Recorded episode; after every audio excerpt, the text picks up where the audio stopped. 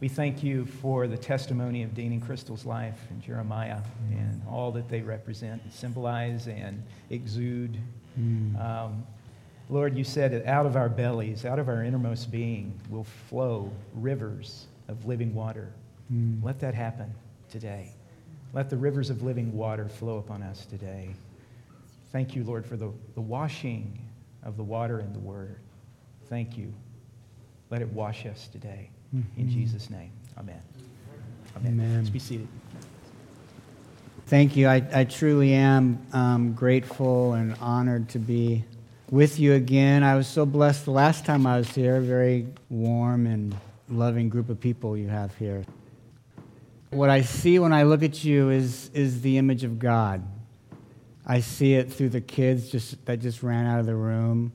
I see it through the men and the women that are gathered together. And it, it's, it's a beautiful picture of the Lord incarnate, Christ incarnate. The incarnational reality that Christ is with us, within us, revealing himself to us through the good of the other. You see it in the faces. You see it in the, in the specific, unique genders. And um, I really want to talk about how, how the Lord has, has purposed to reveal himself through his creation. Amen. As, as you know, if you did hear my story the last time I was here, you know that um, I, I was pretty, pretty confused for a while and um, was really looking to find resolve and security as a man in pursuit of other men. I was looking to figure out who I was in pursuit of other men like myself.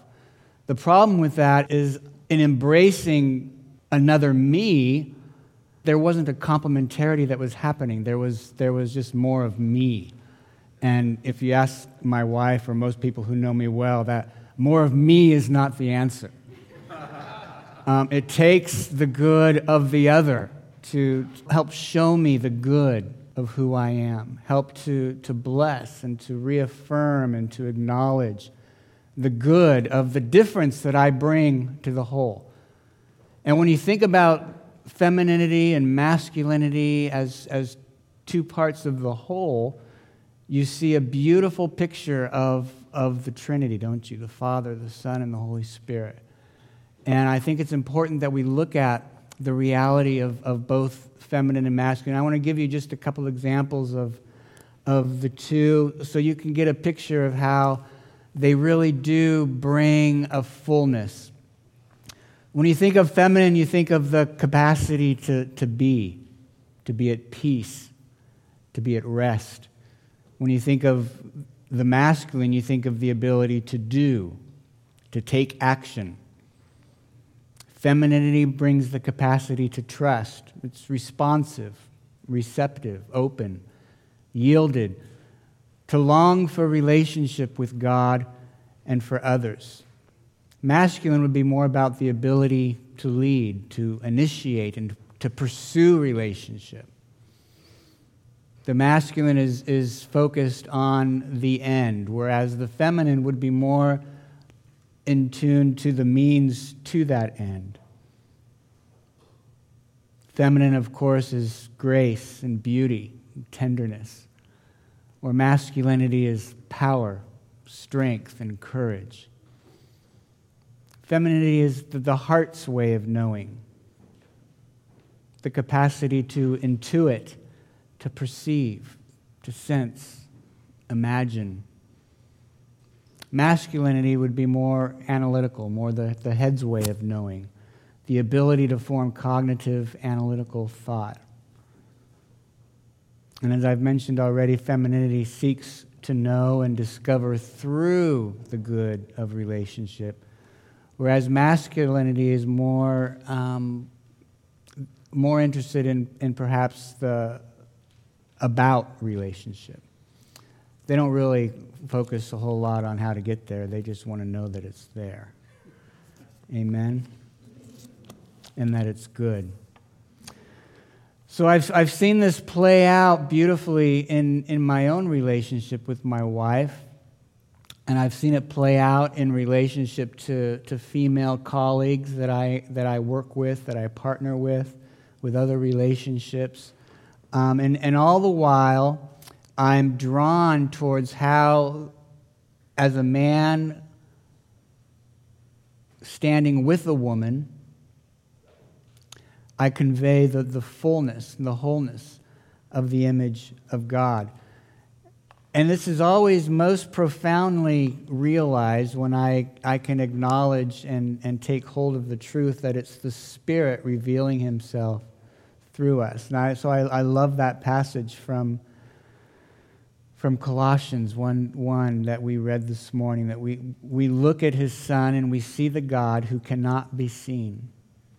We look at His Son and see God's original purpose in everything created, for everything absolutely everything, above and below, visible and invisible, rank after rank after rank of angels. Everything got started in Him and finds its purpose in Him. He was there before any of it came into existence and holds it all together right up to this moment. And when it comes to the church, He organizes and holds it together like a head does a body. He was supreme in the beginning and leading the resurrection parade. He is supreme in the end.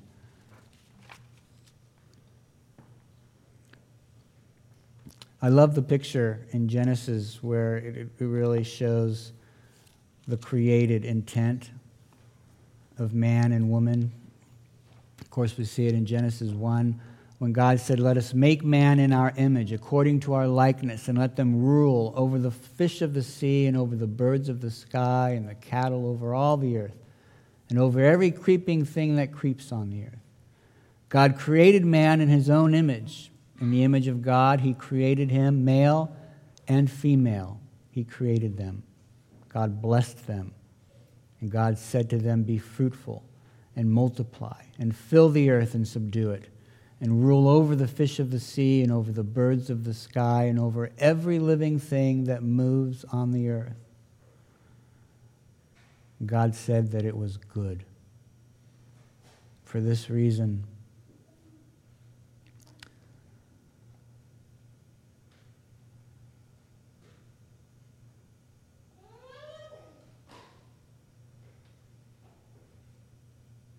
God said, Behold, I have given you every plant and every tree which has fruit, it shall be food for you. And every beast and every bird of the sky and everything that moves, which has life, I have given every green plant for food. God saw that he had made all that he had made, and behold, it was good. And then, if you notice, he, he, he goes down the list and he, he creates all these things, you know, and, and everything that he makes is good. But then what's the first thing that, that he says is not good? It's not good to be alone. And that reminds us that we are created for relationship. We are created with a longing that, that ultimately draws us back to our Creator and that posture of worship. And, and, and he, he reveals himself again through the other. And so we're drawn ultimately to our Creator, but we're also drawn to the, to, to the other. We're drawn to relationship. We need the good of that relationship. You know, oftentimes it would be so much easier to just stay home, not have to talk to anybody. That's the thing about the Midwest. You know, we, coming from California, one of the hardest transitions for me about the Midwest culture is when you go to the, the you go to the, the checkout, right? They, they won't start checking out your groceries until you've had a few minutes of chit chat. And I, it's like, I don't want to chit chat. I just want to get out of the store. You know, can we just get busy here and quit the pleasantries? Um, but, but what we, we also find is, is just the beauty of, of, of relating to one another, of working it out with one another. I think probably why I don't, don't naturally I'm not drawn towards relationship is because in relationship I see, in contrast to those that I'm in relationship with, I see my flaws. I see the places where I need the good of the other. And as a guy, you know, in my masculinity, I, I, don't, I don't always like to be without. I don't like to be less than. I don't like to be imperfect. You know, and so I, I, I, I try to avoid opportunities to learn how imperfect I am as a man. But, but through, again, the grace of the Spirit working through me and my obedience to his, to his leading, I can embrace the good of my relationships. I can forsake my, my own desires, my own natural inclination to, to isolate, to hide, to stay hidden, and I can, I can, I can, break, I can break into those relationships, and I can find wholeness, and I can find life, and I can find grace and mercy, and I can find strength, and I find the image of God revealed through the fullness of the two. I know when I was in, in, in pursuit of woman, um, you know, I was, I was, my wife and I were dating, and um, we'd get in little, little fights, and I, I, would, I would begin to, you know, it's like I never, I never got in fights like that with men. The men I was in a relationship with, they never wanted to talk about it. Ad nauseam. Um, they didn't have to understand, you know, at the very core of, of existence what was going on in my heart. Um, and I used to just think, man, it would be so much easier if, if you know, I could just work this out with a guy. But then what I discovered is in choosing to work it out with Crystal, it brought so much more depth and understanding and completion to the, to the depths of my heart. And I saw the beauty of how God uses the good of the other. And I saw um, just the perfect created intent that the Lord had purposed. And it's, it, it, takes, it, takes, it takes some work, it takes a lot of humility, it takes a lot of, of, of love, and um, you reap a lot of, of, of love and life and, and just the beauty of, of the completion that, that comes. As we acknowledge the authority that we have as men and as women, authority that we have in relationship together, authority that we have in and of ourselves as, as men, as women. Um, we always have to go back to the truth that the authority that we have comes from the Spirit within us. And it's the Spirit within us working itself out through us, within our relationships, that is the basis of our authority. We, we know that, that we are, are made in the likeness of Christ. How many of you know that you are made in the likeness of Christ? Why would God entrust such a high call to us as feeble men and women? Why, why cast this magnitude of such love upon mere creatures? The call to love in the image of God causes us to cast ourselves entirely upon God. We can't do it without Him. God forbid we should do it without Him because it's only through Him and through His Spirit that we're able to stand.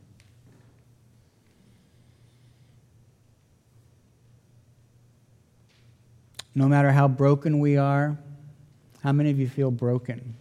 How many of you feel inadequate? How many of you feel like, you know, God have mercy, let me get through this day? No matter how broken we are, we seek union with Jesus Christ, and we'll discover that the deepest and the most real possibilities of our true personhood come forth as God makes a way for his wounded image bearers. What he intended for us in creation, he redeems and he realizes as we offer ourselves to him. And he's with us each step of the way. He, he lives within us, he empowers us, he inspires us. It truly is the incarnational reality of the Spirit within us. Christ in me, the hope of glory. The enfleshed God, Christ in us, makes holy the flesh of men. You need to, to, to reconcile the truth that it's the Spirit within you making a way.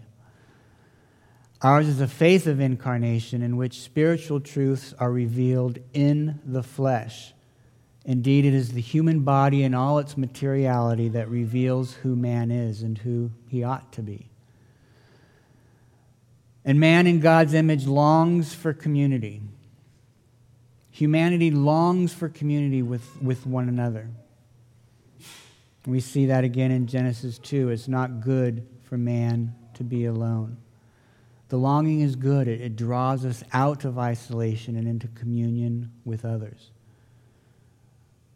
We find that rather than, than competing with God, we, we can truly partner with Him in His, in his intention and, and purpose and provision to engage with the good of the other.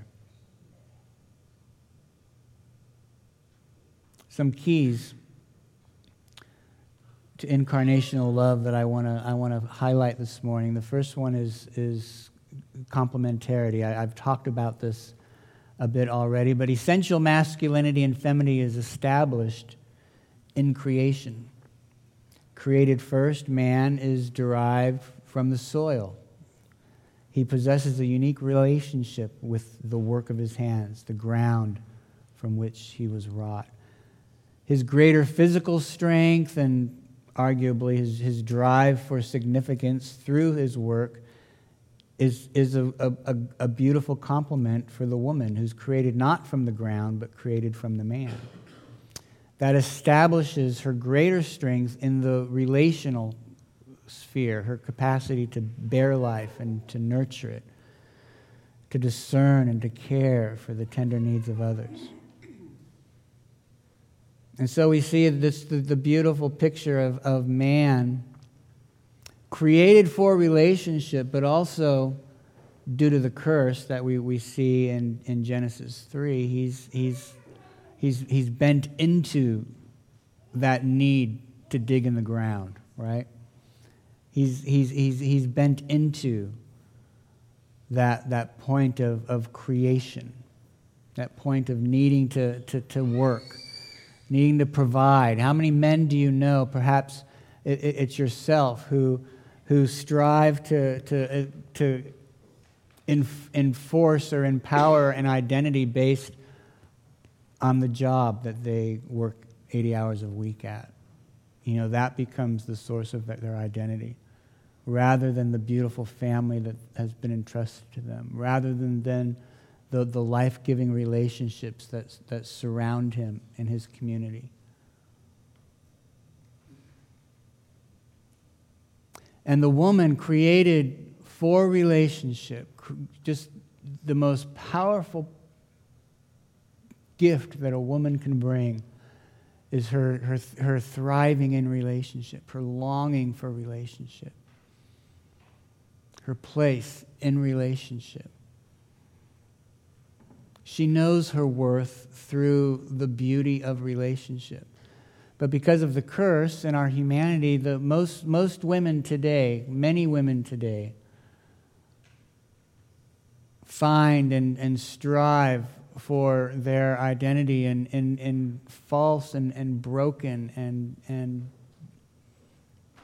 really disempowered relationships rather than, than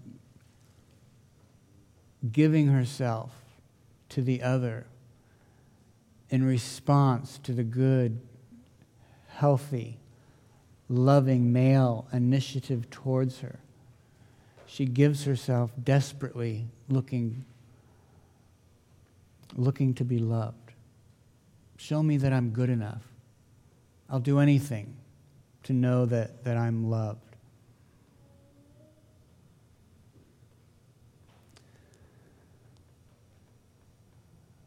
The complementarity, of course, leads also to commitment. And with, with the marriage commitment, it's, it's unlike any other relational commitment. It's not, it's not just a friendship. You know, we have, we have many, many friends. But the marital relationship between man and wife, that is the ultimate. That is the ultimate um, relational place of, of revealing the fullness of God's image. It's not the only place. But unlike any other relationship, the relationship between husband and wife comes with the gift of being able to give ourselves sexually, physically to the other. And it differentiates every other relationship in that way. The gift of our sexuality is like a, a signature on the contract. My body belongs to you, to no one else, only to you, for life. And unfortunately, what we've seen in, in, in our, our humanity and our culture today is where our bodies are given willy nilly to, you know, whoever we're with on, on Friday night, whoever we can, we can find, you know, in the, the dark of the night.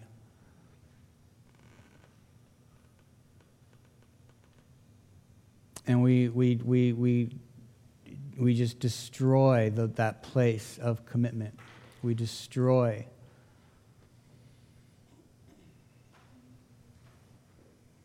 the precious, beautiful um, intent of God's heart in creation.